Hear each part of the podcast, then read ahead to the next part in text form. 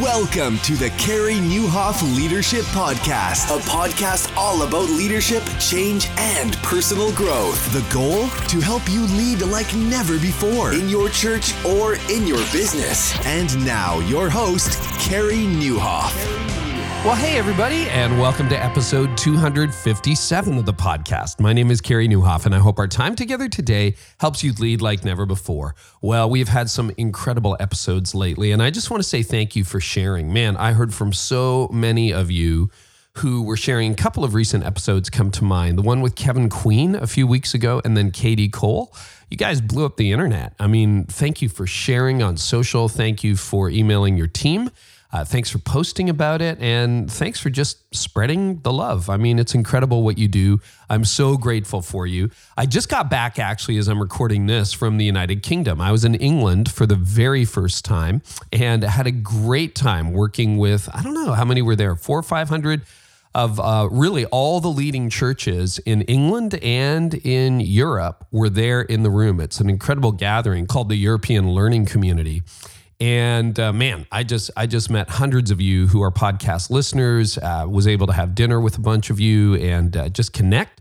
Uh, it was a lot of fun being able to speak there and to see what God is doing in the church in Europe. So I know there are many of you internationally who listen, and uh, just thanks for getting the word out there. Really, really. Um, grateful for you guys. Listen, if you haven't subscribed yet to this podcast, it's free and that way you never miss an episode. But I want to tell you about something else today that I, I just frankly never talk about. So, uh, podcast is is doing well. We're pushing. I think we'll hit eight million downloads by the time you listen to this, which is incredible. Um, but actually, what's strange and what a lot of people don't know is uh, more people actually access my written content than even this podcast. Yeah, I write a blog. And I also send out emails uh, multiple times a week with some content, things I'm thinking about, latest insights, and also this podcast. So when an episode goes live, you hear about it in your inbox. It lets you know whether you want to listen in or not. Um, join over 40,000 leaders who get that email by simply going to leadlikeneverbefore.com. And when you show up there, you will see a little dialog box that says, "Hey, you want to join the newsletter or whatever, whatever it says." I, I should actually know, shouldn't I? Yes, I should. Uh, but anyway, head on over there, put in your email, and then uh, we'll stay in touch even more. And so uh, I would love for you to do that if you haven't done that. And you know, one of the problems that a lot of leaders are trying to solve these days is staffing. Uh, we don't know where the economy is going, but right now we're in pretty much a full employment economy in North America. That is, everybody who wants to work has a job, and it can get harder and harder to get great people. In fact, that's one of the questions I get over and over again when I was in England. Uh, I had a number of meals with leaders, and they're like, man, let's talk about young leaders. Well, I want to tell you a source where I've gotten numerous members for my team that I am really, really impressed with, and that is Belay. Belay is a virtual staffing company, entirely virtual company, which is great. Whether you have a physical presence or you're virtual, uh, my company is virtual, uh, they can help you. And uh, I was I was having numerous conversations last week with leaders who are like, we're trying to figure this out. Like people don't want to show up at an office anymore, and uh, they want to work at a coffee shops and remotely and everything. And here's what I'm convinced of: that sometimes you get a more productive virtual team than you do an in-person team. That's been my experience. And Belay has helped me staff my company. As this podcast, blog, writing books, speaking have grown, I've turned to Belay again and again and again. And here's here's what I love about Belay because the real hassle in hiring people is you got to wade through 100, 200, 300 profiles, resumes to get to that one person that you hopefully maybe possibly want. Uh, that's a lot of time. That's a lot of energy. Well, Belay does all of that for you. Um, in fact, something like 96 or 98% of the people who apply to be with Belay don't make the cut. And so when you engage Belay, they give you the top 2% of all candidates and they come up and they recommend someone that will be a great fit with your organization and they're good at it. And so I've had a number of team members who have come from Belay, absolutely love their services and it's done for you. So if you're looking for staff members, and you know, the other reason that I think it's so good is so many leaders struggle with delegation and you're like, well, I don't really want to bring someone on, you know, whole time. Well, you can start at 10 hours a week. And I'll tell you, they're, they're incredible. So, what I'd love for you to do if you're looking to grow your team or just become more efficient as a leader is head on over to this site. Go to belaysolutions.com forward slash Carey, C A R E Y. You'll see a little welcome video I did and everything like that.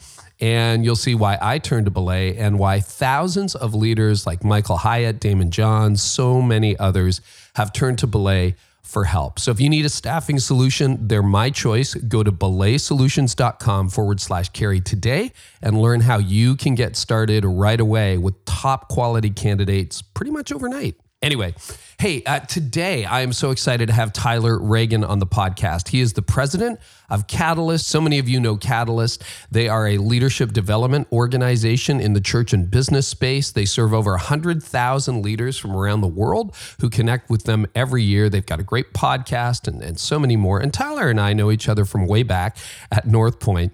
And we talk about, well, what it's like to lead when you're not a detail person and so many other things. So here is my conversation with Catalyst president Tyler Reagin. Tyler, welcome to the podcast. It's good to have you, man. Hey, Carey, good to see you. It's been a long time coming.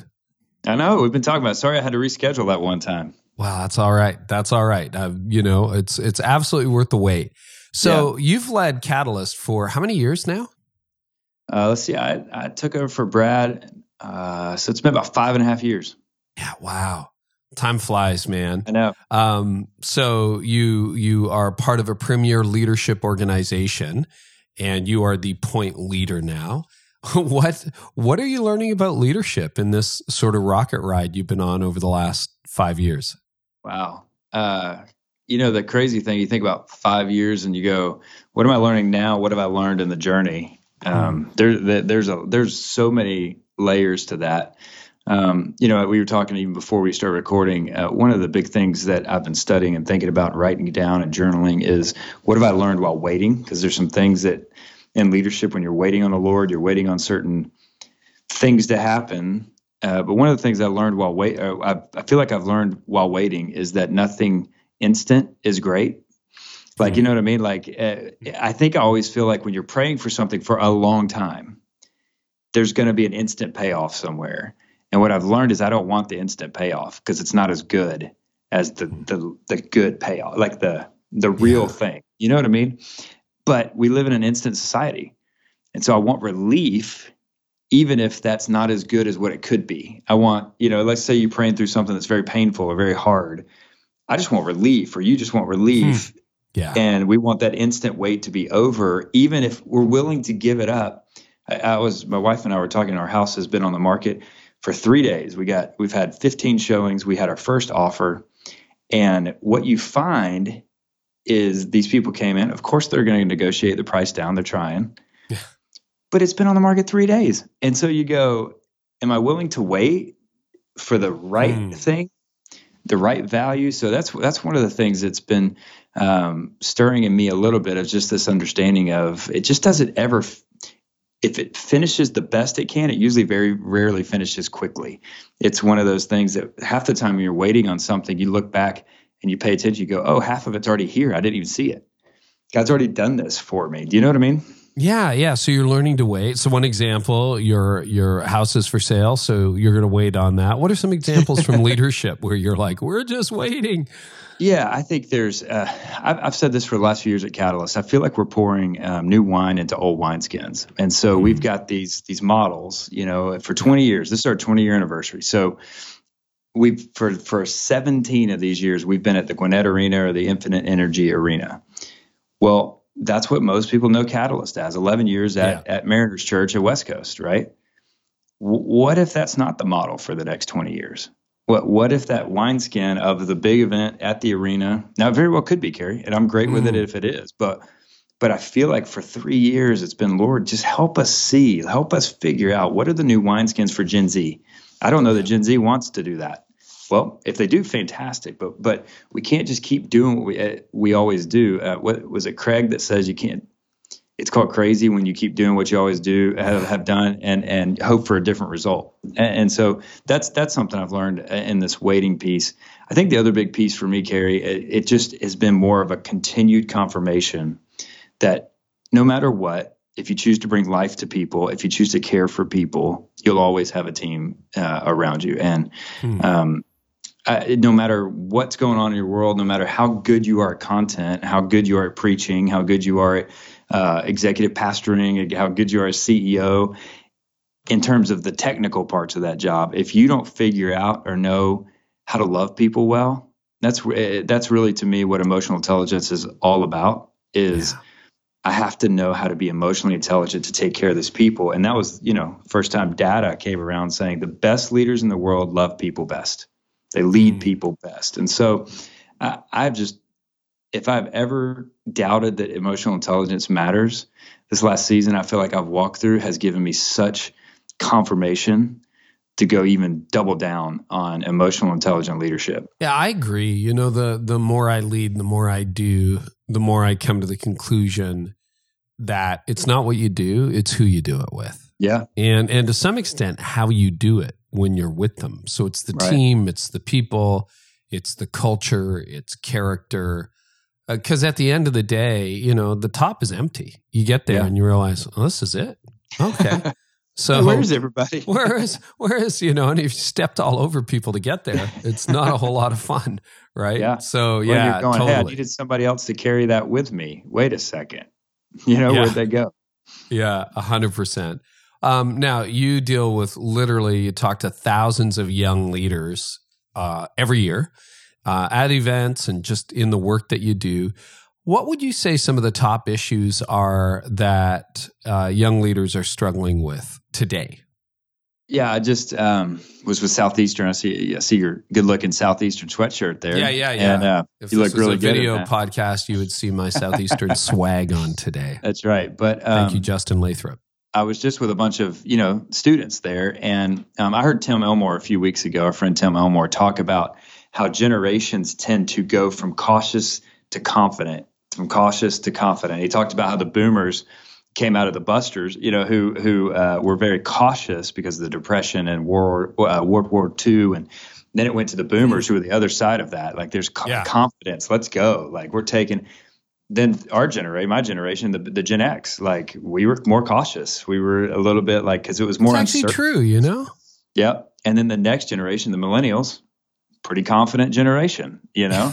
yeah. Now you're looking at Gen Z who aren't, and a lot of people refer to Gen Z as Homelander generation because mm-hmm. 2001 to 2019, 2001 is when Homeland Security started and so it's right. defined by uncertainty and and uh, disconnected and fear and and and so it's definitely a cautious generation and so one of the things i'm realizing is um, i i think that's playing into faith too right it's it's it, unless it's less of just being like yeah that works let's go do this uh, and and some of this i'm processing with you out loud i don't know that i've put a whole bunch of research no, or thought into it just yeah i'm just going with what i feel as seeing there's just an uncertainty. But what I think is ca- drawing them into the church, and by the church, I don't necessarily mean an institution. I'm talking about mm.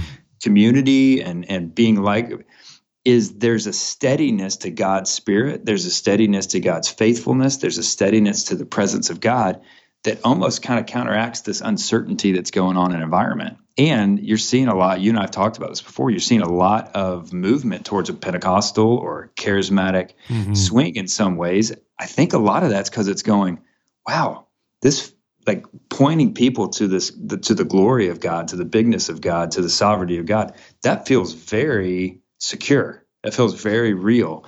Um, I don't know. I'm curious if that's a piece of it. You know. Yeah, yeah. I want to get to that too, the whole yeah. change in the church landscape. So, those are some things you're seeing them struggling with. How is leadership itself changing? I thought I'd want to talk to the leadership guru about that. What's what's changing? the, the, leadership guru uh-huh, about uh-huh. that. Uh, you know, here's the one thing I know doesn't change. Is what we already talked about. Is that uh, leadership matters because people matter. Uh, until you can en- em- embrace the fact that when you as a believer when you're standing eyeball to eyeball with another person you are eyeball to eyeball with someone made in the image of god uh, i heard miles mcpherson when he talks about the third option he says that the reason people allow them even believers have allowed themselves to be a racist to be a uh, fill in the blank is because they've allowed someone somehow they've demoted them below their neighbor they've mm. taken them below that understanding that oh they've almost discounted them being truly their neighbor And now I can treat them however I want. Now I can do because now they're outside of the scope of what God told me I've got to love. Right. Well, that's a big deal. Like it's a big deal that as leaders, we have to recognize that that's not true. Like there's nobody I come eyeball to eyeball with that doesn't have inherent value, that doesn't matter, that's not just a number. And I think that that's not changing in leadership. That is that is leadership. Is recognize, like you said, you've got to. This is for people. Uh, we tell our team at Catalyst when we do events, people are not an interruption to our day. They are why we do what we do. Hmm. And I think what's hard is if you're in ministry any length of time, you'll you'll go a Sunday, a full Sunday, and probably not talk to maybe two to three people, like yeah. truly talk to because you're doing ministry, but you missed ministry because you were doing ministry. Like your your to do list is overriding the people that you exist your to-do list exists for and so there's just an important focus on leadership I, I, think the other thing is going into like man there's not a great there's no not a lot of great examples of great leadership in our current society when it comes to I mean it's hard. And so yeah. when, when you stand in front of people and try to cast vision for why leadership matters, half of the next generation doesn't even want to be a leader. Half of them, I, am making up that number, but like they don't even know if I did a, a social media you know question one day i said how many of you when i say the word leader think of someone else and like 65% thought of somebody else they didn't think of themselves well, let's go back hmm. to the fact that John Maxwell and many others have said leadership is influence. Okay, so really all leadership is is stewarding your influence. So if you've got two people, that's your leadership journey. I got to take care of those two. That is my influence. Everybody has influence with somebody, Carey. So what does it look like to steward that? Our job is to make sure we give them tools to even steward just for the two or the 20 or the 2000. Um, so again, I don't you kind of feel like leadership is leadership? There's mm. just new, there's just new uh, cultural norms. There's new uh, political situations. There's new church, you know, models and expectations. But at the end of the day, leadership is going, how do I steward the influence I have right now in a way that brings glory and honor to God? And again, I, am very aware we're talking in a faith-based, you know, conversation. Yeah, yeah, yeah. If you're a business leader, you know, that's still the case. I, have heard of a series that Louie Giglio has been doing around passion and purpose, and his thing is from first um, Colossians three seventeen that simply mm-hmm. says basically our purpose is to know God and to make Him known. So if you're a CEO of a great business, that's still your purpose, and it's the same as you and I in the ministry in churches is to know God and to make Him known to the people. So that's really what we're trying to do even at Catalyst is how do we I've always said I want two things to happen at our events. I want leaders to go away with something to make them better on Monday. In other words, how do we train them or equip them to help make him known? Right. But on top of that, we want them to meet with their heavenly Father because you know you're out serving all the time. When's the last time you sat in a place where you weren't in charge, or you didn't have a responsibility, or you know, n- name the situation where you just sat and met with your heavenly Father? That that doesn't happen yeah. a lot for a lot of leaders. It just doesn't. And so, um, and that's the no God part. So, you know, that was a lot of circling, but it's just a few things that are on my mind when it comes to leadership. But I, I, at the end of the day, there is not a cultural change. There is not an environmental change. There's not a political landscape change that changes the simple fact that leadership is about leading people. And and when we get away from that, and you know, Simon Sinek always wrote about how in the 80s we kind of got away from that for a little bit as a as a world, going, people are a number. Shareholders matter. People don't matter. They're a number. They're an asset. You know, we mm-hmm. and he, he used to say that we started feeling for numbers and thinking about people. And his whole thing was that that is not okay. Hmm. That is not okay. We have to think about numbers and feel for people. Um, I that that you that that right there's the soapbox that I will climb up on every single time. Tell me uh, a little bit about what you said because I saw myself in it some Sundays. I'm sure you've had a moment or two there where you can end up doing a whole Sunday of ministry or a key day of ministry and only talk to like two or three people. That that's yeah. not that hard to have happen. Um, right. Particularly if you lead a larger church or organization. Why do you think that happens? Why do you think that's an occupational hazard? I think some of this depends on the size of the church, for one. Mm. Yeah, if you have 50 people, you're going to talk to people. You're going to talk to everybody. I get it. I've led at that level. I know. Right. There's no escape. There's no green room. but when you get into the four, five hundred, a thousand people churches, when you start hiring people, you're not just hiring a quote unquote pastor, you're hiring a specialist in a, in a space. So I might, you know, when I was at, at North Point or at Browns Bridge, I got to hire six people on my service programming team. Well, I had a lighting specialist and I had an audio special, you know, like these yeah. specific jobs. And if we're not careful, we'll quickly remove the DNA of pastor and plug in the DNA of expert. And what I, I, remember when Julie Arnold hired me, I told her, I said, Julie, and Julie was one of the six people that started North Point. She was in charge. Of, she created service yeah. programming for all of us. And I remember telling her, I was like, Julie, I, I love to do that job, but I just need to clarify something. I'm a pastor first, and then I'll be a service programming director. Are you okay with that? You know? And she was like, Of course I'm okay with that. You know, but the truth is, Carey, there's not there's a lot of churches that might not be. Yeah. Because they're going, no, but your job is to produce the events. Okay, but I want to do it from an understanding that I'm equally responsible to love on this congregation, that I'm equally responsible to care for them, that I'm equally responsible to pastor the seven people God's entrusted to me on a team. Now, granted, I am I have a pastoral call in my life. I've, I've felt that my whole life, and, and in college, I felt very clear, and I went to seminary for it, and those kind of things. That's not the case all across the board, and I get that. I just don't want to lose from the church what it is the church is called to do because we're so excellent at our programs you could be so excellent. You know, uh, you've heard me talk about this, and I, I learned it, um, you know, in our world years ago. But a good product with a bad process is a counterfeit win.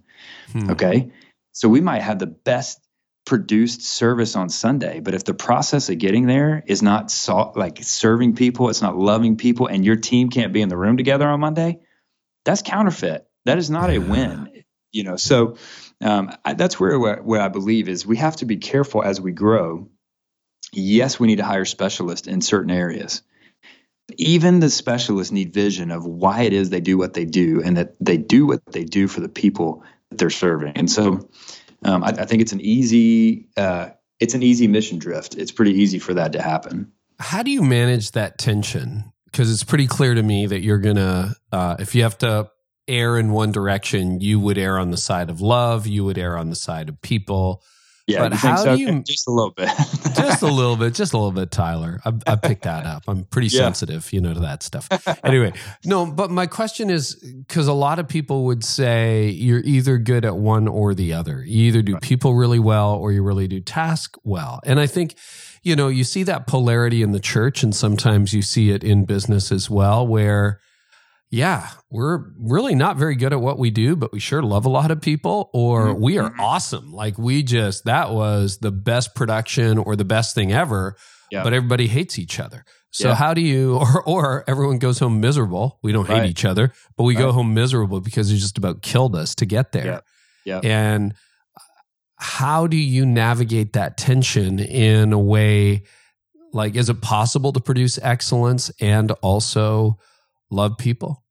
100% like that's the yeah. point we got to find yeah. it's that it's that thin space that thin line of of of excellent world class and yet loving um, one of my honestly one of the greatest compliments i've been paid in probably the last three or four years uh, our heartbeat has always been to be world class in what we do. Like the faith based community isn't always known as world class in what we do. I don't know if you know that or not, Carey. But really? Okay. I'm going to break talking. that news to all the listeners. Uh, I wouldn't say the faith based community gets this, you know, five stars on everything we do. I'm not saying it's bad. I'm just, you know what I mean. Yeah. And Catalyst has always been passionate about that. Is we we want to be great, not just great, but like world class in what we do.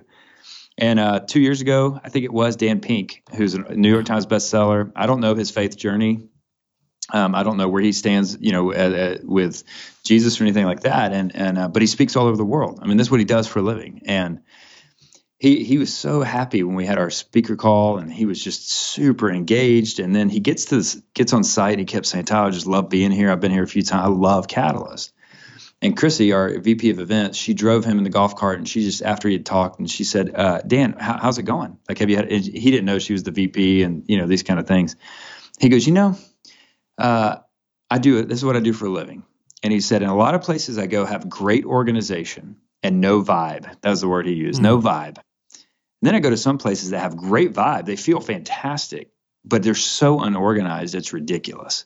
He said, Catalyst is one of, and he paused. He goes, No, it's the best event I attend because it does both incredibly well. Wow. That to me might be one of the greatest compliments I've ever been paid because yes, that is is it's the it's the thin line we're talking about. Yeah, yeah. There's a heart there. There's the passion there. There's the spirit there. We didn't run from that. We're not hiding that because we but we also want it to be created in a world class space, in a world class environment, a world class experience. So I don't think it has to be one or the other. The trick is, though, Carey, is if you're talking about just Tyler, mm-hmm. you know, you look at RightPath uh, personality assessments. Uh, eight out of the 16 profiles are result oriented profiles. Four are in the middle, and then four are relationship. Now, the percentages still break out pretty 50 50 ish.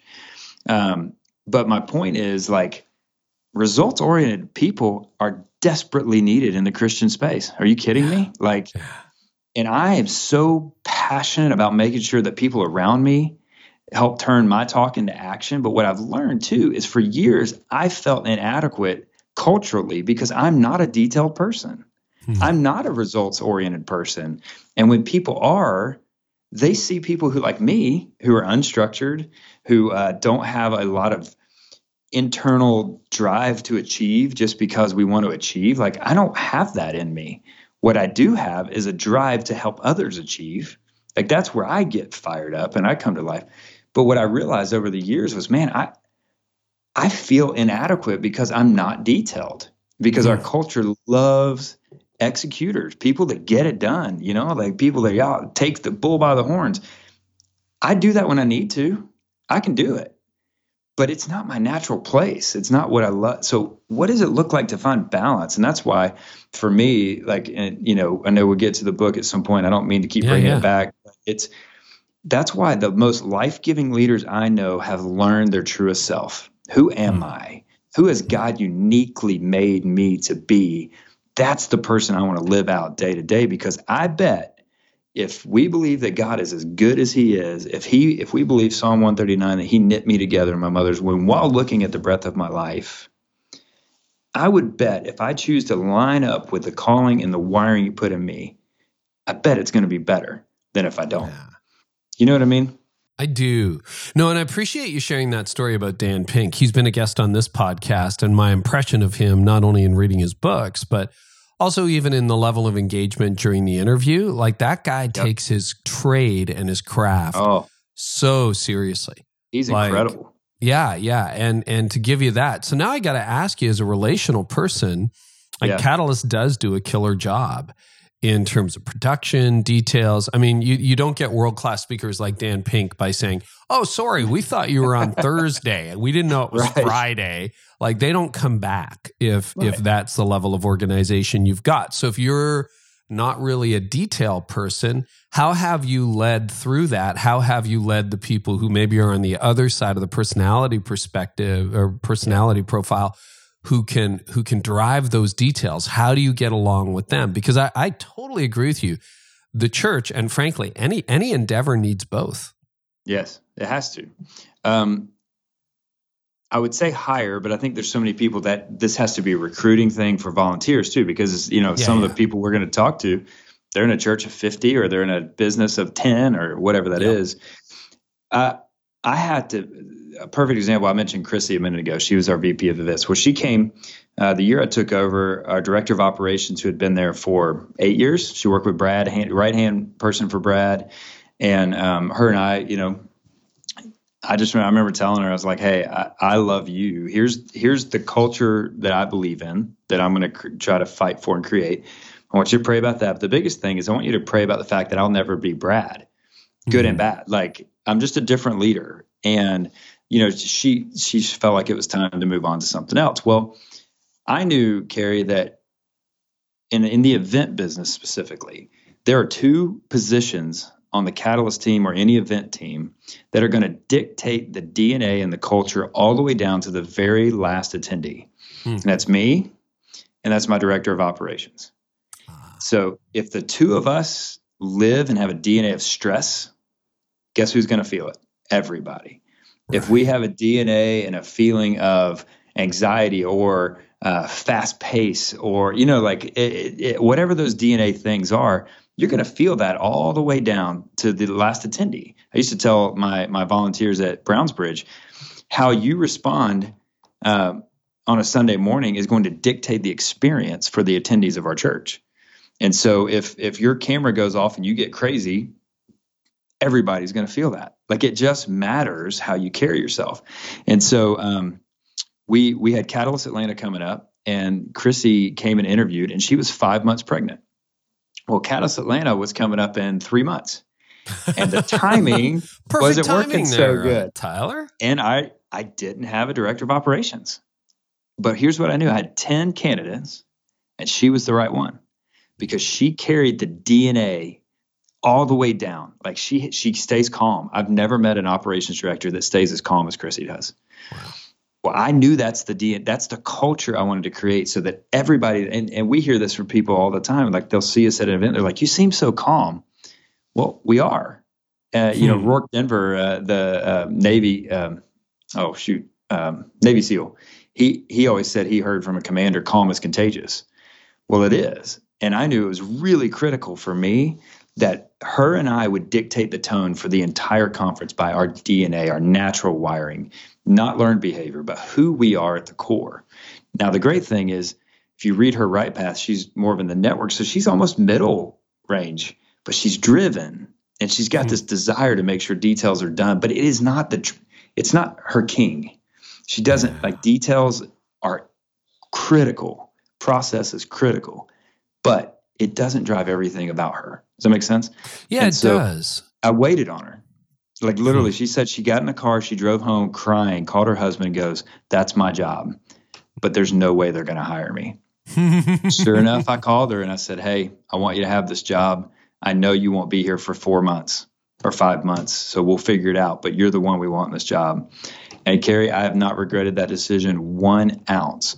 And so I say that to say the key is going, what is what's the ultimate cultural goal? What's the ultimate way we want to perceive, be perceived? What is our reputation? What do we want it to be?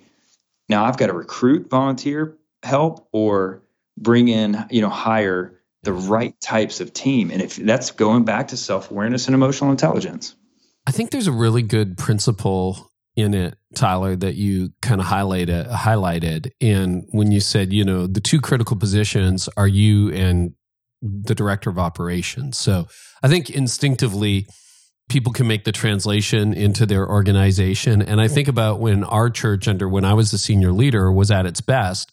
It was always because I had a director of operations that there was just, it didn't matter what the issue was, right. we'd figure it out you know yeah. and and there was a symmetry it's almost like in a family dynamic mom and dad are going to be okay if mom and dad right. are okay if the marriage is strong kids are going to be fine if yeah. the marriage is wobbly or there's a lot of fighting, everybody pays a price. Is that what you're talking about? Like that kind of dynamic? When it's different at different positions, different businesses. Yeah. Like if you're a financial institution, let me tell you what you better have a really good CFO, you know, a really good financial analyst. Like it's just mm. critical for what you're doing. But what I know is that if we don't create a great experience, we have no business. Right. We have no organization. So it depends on like I'm what I'm not saying is and I'm not discounting the other, you know, 15 no, people no, on but the I'm, team. I'm almost thinking like a second in charge, right? Yeah. Like that that yeah. that would whoever your second in charge happens to yeah. be in your structure. Yes. The importance of that chemistry and confidence and the the even the calm and trust that radiates from the top and the trust. That does percolate through the entire organization, whether that's yep. 10 people or a thousand people. That's right. It's a big deal. And it's a big deal that I know that I don't have to worry what's being said, done, or decided upon when I'm not in the room. That's so important to that. That's good. Okay, emotional journey of leadership, and then I want to get into your book before yeah. we wrap up today. Uh, but leadership's an emotional journey, and you, you've been in leadership for a while, but now you're in the top seat. What has that been like over the last five and a half years for you? Man, it's uh, you know our theme this year has been fully alive, and it's the idea that we want to create whole, healthy leaders, healthy physically, relationally, spiritually, and emotionally. Um, I went to I've been open about this, but I went to onsite um, in Nashville back in uh, about a year ago specifically around what I grew up with financial insecurity and how emotionally connected I was to it and, and how much it, you know, when you're a freshman in college and, and you go through bankruptcy and they come take your car from the parking lot. Well, that, that does something to you emotionally. Was and that what your I, story? Yeah. Yeah. I didn't know that.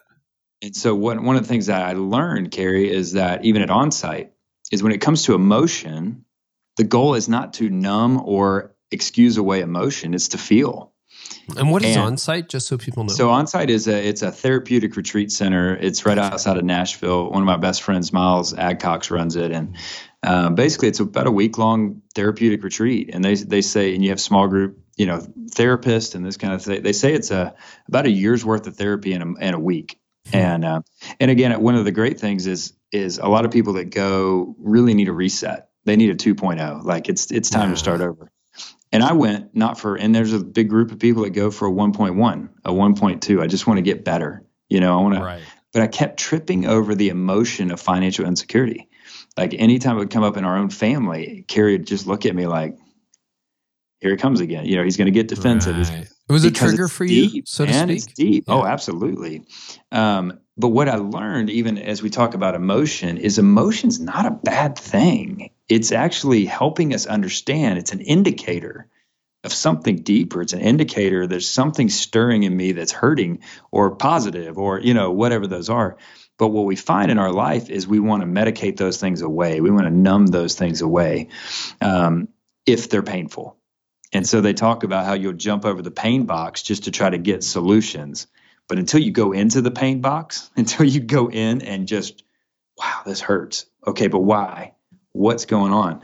And leadership, I mean, if you do it for any length of time, any, you're going to have some emotional reactions. You're going to have some Yeah. emotional things. Uh, when you, I, I literally, in the last two days, Carey, I've talked to two specific leaders who talk wounds that they're still carrying from leaders, board members, whatever, who literally set out to take them out, Wow. to remove them from an organization, to take them out of the spot because they didn't like what they were choosing to lead, how they were leading. And if you're in leadership any length of time, you're going to deal with pain like that. You're going to deal with the fact of betrayal. You're going to deal with the fact of, uh, but you're also going to deal with the wins when you look at that person, that young leader that you you brought on as a risk, and then you invested in them, and all of a sudden they just got this amazing opportunity. Well, you know what's great about an amazing opportunity, and what stinks about it? It's the double-edged sword of leadership. You raise them up so that they can go kill it, but you raise them up and they leave and now you got to do it again and that stinks man that hurts it's very does. painful so until you can start recognizing that I, I mean i don't know about you i don't want to work for a leader who doesn't have emotion who's not connected to things who's not real in that. Um, the trick is how real can we be? How authentic can we be without crossing the line to be um, i'm just being authentic to be authentic? You know I, I want you to know that i'm bleeding like you do. Okay great. Be yourself. Be real. But uh, man, I, I tell you, this has by far been the most emotional experience in the last year that I probably probably ever had, and and that's saying a lot because I'm a pretty emotional guy. Yeah. uh, mainly because I'm so results driven. hey, I got to ask you, and and uh, I don't ask every guest this, but you had him speak at the last Catalyst in Atlanta. Uh, Yeah. Your Enneagram number, Ian Morgan. Oh, I'm a. Do you know seven. you're a seven. Okay, Yeah. so you're kind Yeah. of free spirit, fun. You know what's funny though? I'm also a really strong two, and so Ah, I've got that helper, big time helper in me. Uh, but I, I remember Bob Goff said one time before I'd taken, it, he said, if you're not a seven, the test is wrong. Um, that what's interesting about it though, because I think a lot of people think sevens are just they are a lot of true They're like true Bob. Goff, right? Like Donald Yes, Miller Bob says, perfect- Bob yes. is the quintessential seven, He's the seven. and It's jump first and we'll figure it out later. I'm not Yeah. wired that way. That's what's unique about me. I am all about fun. That is probably the highest priority in my life. Let's if it's not fun, I don't want to be a part. Hmm. Which obviously has its own emotional connection to it. But um, for me, I'm less of a risk taker than a normal seven. Um, I'm more of a experience based. Okay, let's just look at this a little bit. You know, I want as long as long as I feel comfortable, it's going to be fun. But if I feel like it's too risky or it's too this, I'm a little less open to the funness of it. okay. No, I'm just we talked a lot about personality types, so I Yeah. just had to ask. What are you? Well, uh, I'm actually an eight with a seven wing. okay. Is your wing six or eight? Do you know? I don't know. Yeah. No, I'm an eight, so I'm a challenger. Yeah. Uh, but but on my good days, not I'm fun. I'm not an eight. Yeah. My my enneagram reads like a report card you want to hide from your parents. But uh, actually, I was at Bob Goff's birthday party last week and know, ran into. Ian Cron, so it was it was a lot of fun to actually Yeah. Catch up with him in person. West in a few weeks. Yeah, yeah, he's fantastic. So, um, you got a brand new book. Well, brand Yeah. new, but came out within our books came out with uh within weeks of each other. The Life Giving Leader. Tell me why you wrote it. I'd love to for you because I mean I hear your heartbeat. I see it in the book that Yeah. you want leadership to be life giving. But tell us the the reason behind the book. Yeah, you know, um, I made a 420 on the SAT in English, Carey. So it wasn't like writing a book was going to be. Uh, it, it didn't seem to be in the career path, and um, I think that was one of the sweetest things for me when I got this op- opportunity to do this with Waterbrook. Um, and I love that we get to do this together. I couldn't believe it. Honestly, I still can't believe it. Um, but I always knew that it, if I got a, if I ever got to write a book, it was not going to be because I wrote this eloquent proposal. It was going to be because I lived something that people believed if I put that in in in in paper on paper that it, it would help other people. And the the the couple hurdles for me that I had to get over was one, um, my team really pushed me, going, "You've got to write this because you've been teaching this stuff and it works, and we believe in it, and we've seen you live it out, and we believe that matters." You know, I went home to my wife one day. I was like, "Hey, um, I think I'm supposed to write a book," and she goes, "Yeah, I know. When are you going to do it? Where, where's that That's been? I, I get, get a little, little insight from you." yeah. Uh, but the third one was what I just mentioned, man. You could have told me at fifth, when I was 15, I'd be an astronaut. I've been like, yeah, maybe, but write a leadership book.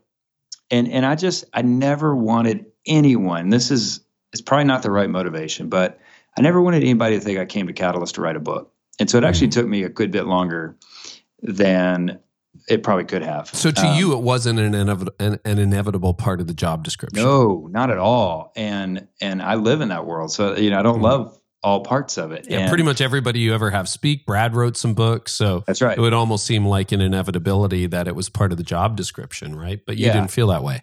No, and I felt like if I did, it had to be something that meant something to me and it was helpful. Yeah. I just it, I don't want to add to the clutter. I want it to be helpful.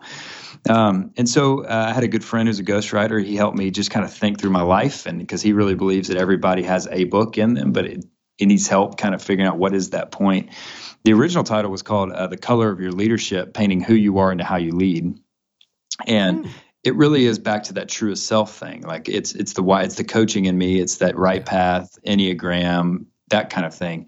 That ended up being a chapter, and just really fell in love. We always say at Catalyst, we want life and grace to flow from our stage, not be required for our stage. So, in other words, there's a proper flow of life and grace when it comes to that kind of thing. In other words, let's be so good at what we do, and let's make sure that everything we're doing is pouring and loving on the people in the room, not taking from them. Like, Wow. doesn't mean we can't push. It doesn't mean we can't challenge. Let's do it in a loving, grace-filled way. And I realized that that's that's really great leadership too, right?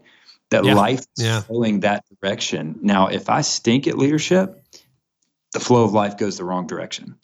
Hmm. It's being required for me. I'm I'm taking from people. I'm not taking their physical life. It could eventually, right? Because of how how much I take from them emotionally and all these other things. They they just leave because they're like, you just you've taken too much from me. Yeah. What's beautiful about that flow is there are going to be days, Carey, that you and I need grace and life to flow to us.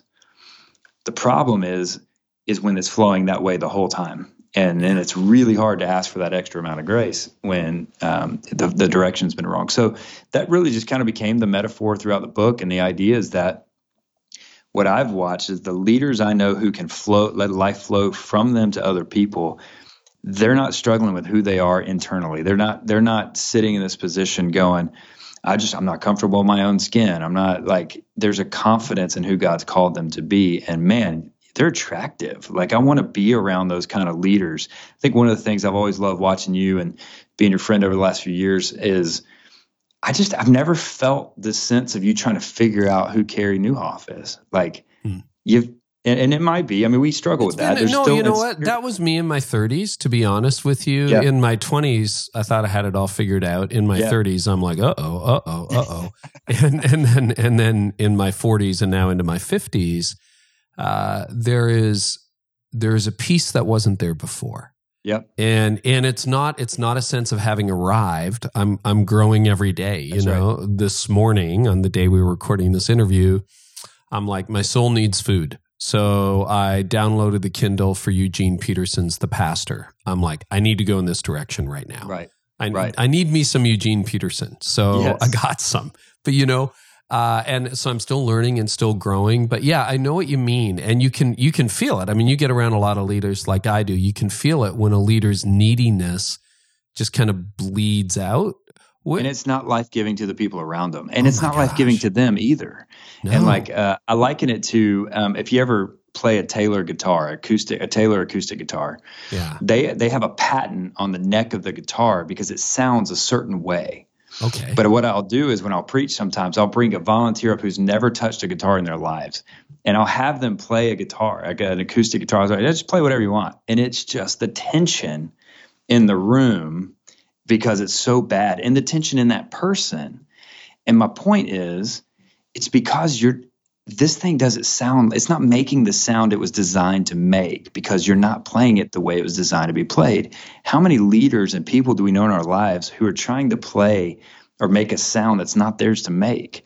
They're trying to make the sounds of all the people around them and yet god's going no no no no. I have a patent on the way i designed you.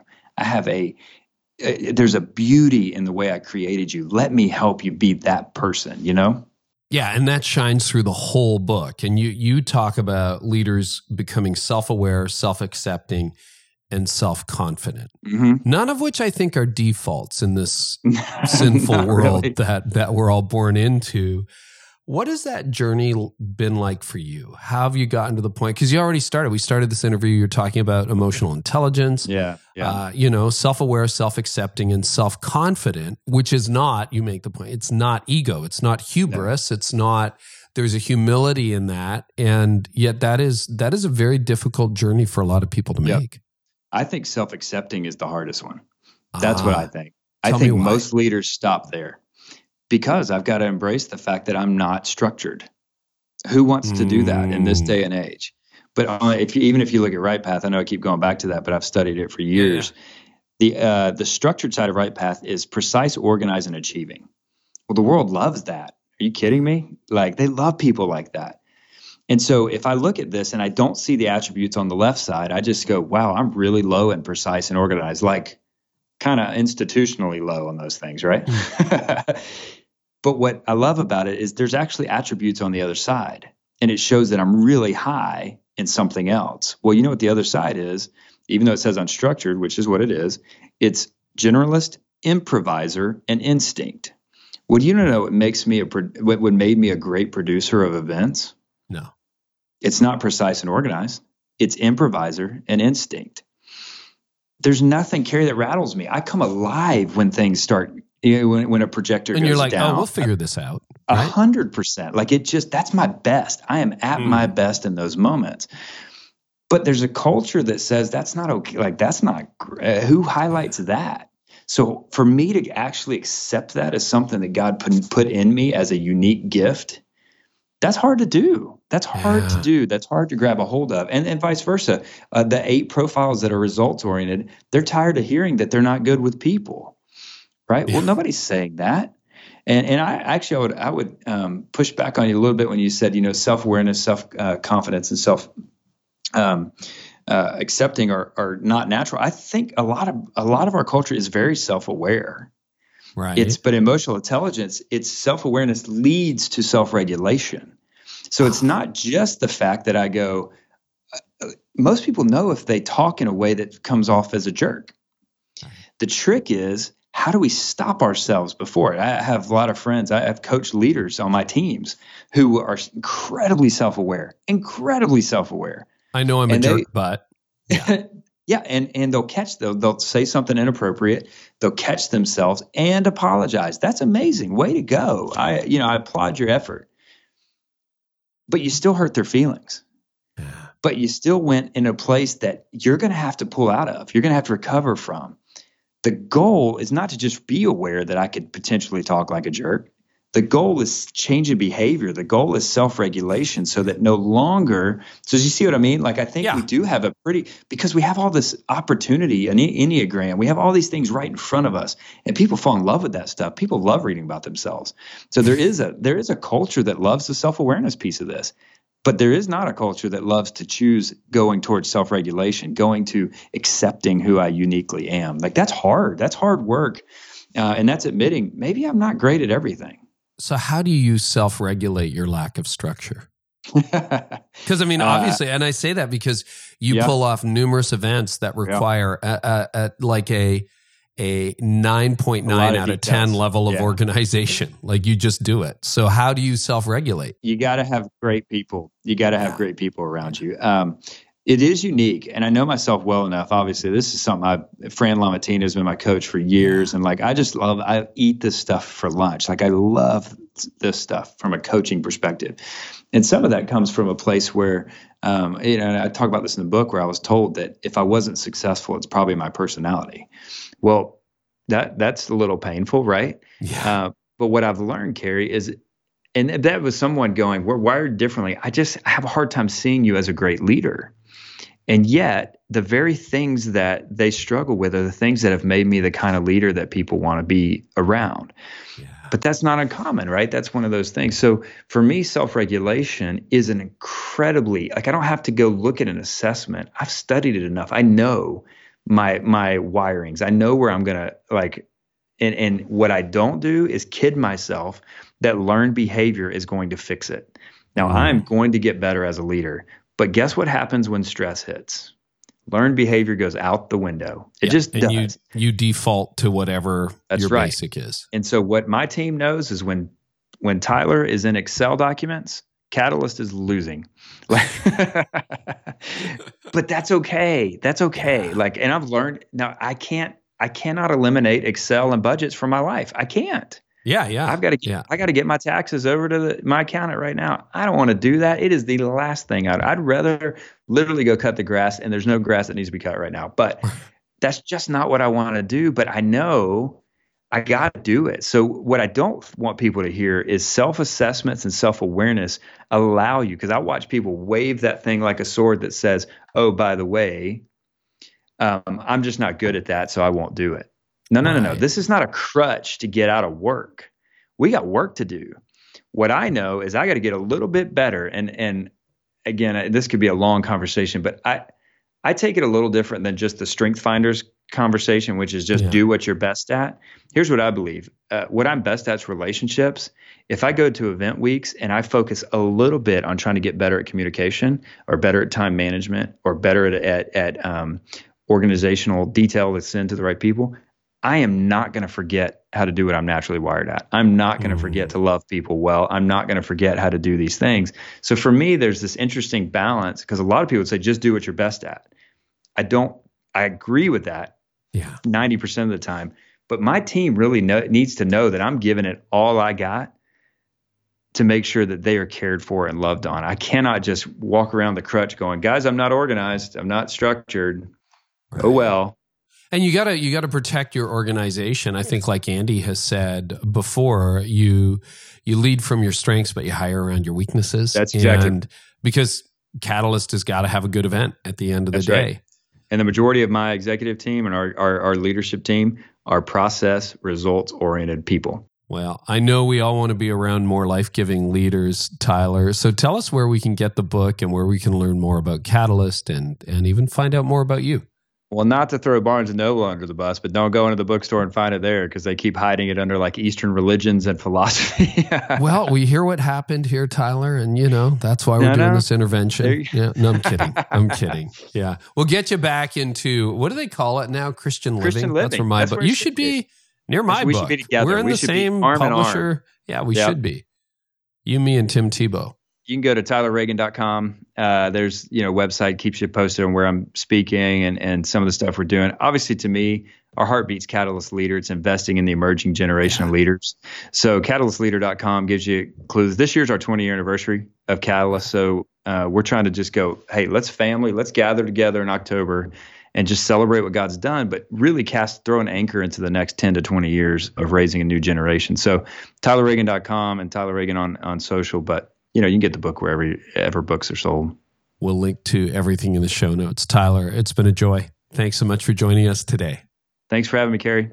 Well, if you enjoyed that conversation, which I'm sure you did, you may want more. You may want something that we talked about in the link. So head on over to the show notes. You'll find everything at careynieuwhof.com slash episode 257. And we also have transcripts there. So if you're a reader, you want to go back and you want to search something out, get a quote, whatever, you can do that with the transcripts absolutely for free. Hey, if you haven't yet subscribed, please subscribe to the podcast and share this with friends if you found it helpful.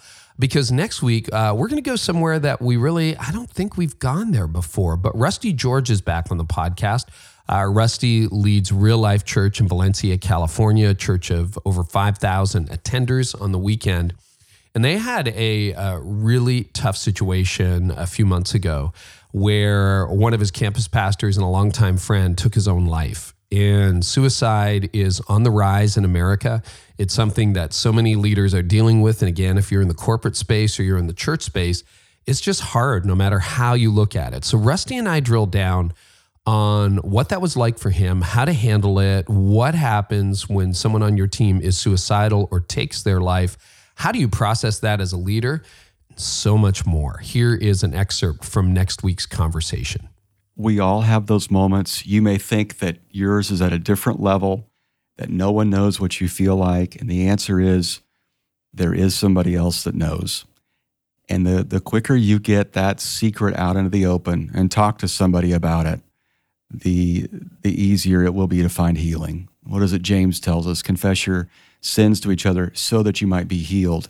And this might not even be in sin state yet, but it is our it's our secrets that make us sick. So the quicker we can get those out and talk to somebody about these things, the quicker you realize you're not alone. And I would tell you, I mean, I, in, in your book, you, you describe it so well through burnout, but for those of us that maybe we haven't even reached that level, if you have anything in your past, like a history of abuse where you've been abused, mm-hmm. you're more susceptible to this. If you have a history of mental health issues, you're more susceptible to this. If you have a history of addiction to alcohol, to pornography, you're more susceptible to this. And all you're waiting for is an accelerant. And then quickly you move into this thing of no one else knows how I feel. So that's next week on the podcast. Also coming up, we've got Andrew Stanley, the comedian, Mike Hyatt, Nona Jones, Horst Schulze, uh, Les McKeown is back. Sean Cannell from YouTube. Jeremy McDonald is going to be talking to me about church growth and Margaret Feinberg. Man, so many more. Coming up on the podcast, uh, one more reason to subscribe. And again, if you haven't subscribed to my newsletter, uh, I send emails out to over 40,000 leaders on a regular basis. You can do that at leadlikeneverbefore.com. Just give us your email and you will be on the inside circle. So we're back next week. Thank you so much for listening. And I hope our time together today has helped you lead like never before. You've been listening to the Carey Nieuwhof Leadership Podcast. Join us next time for more insights on leadership, change, and personal growth to help you lead like never before.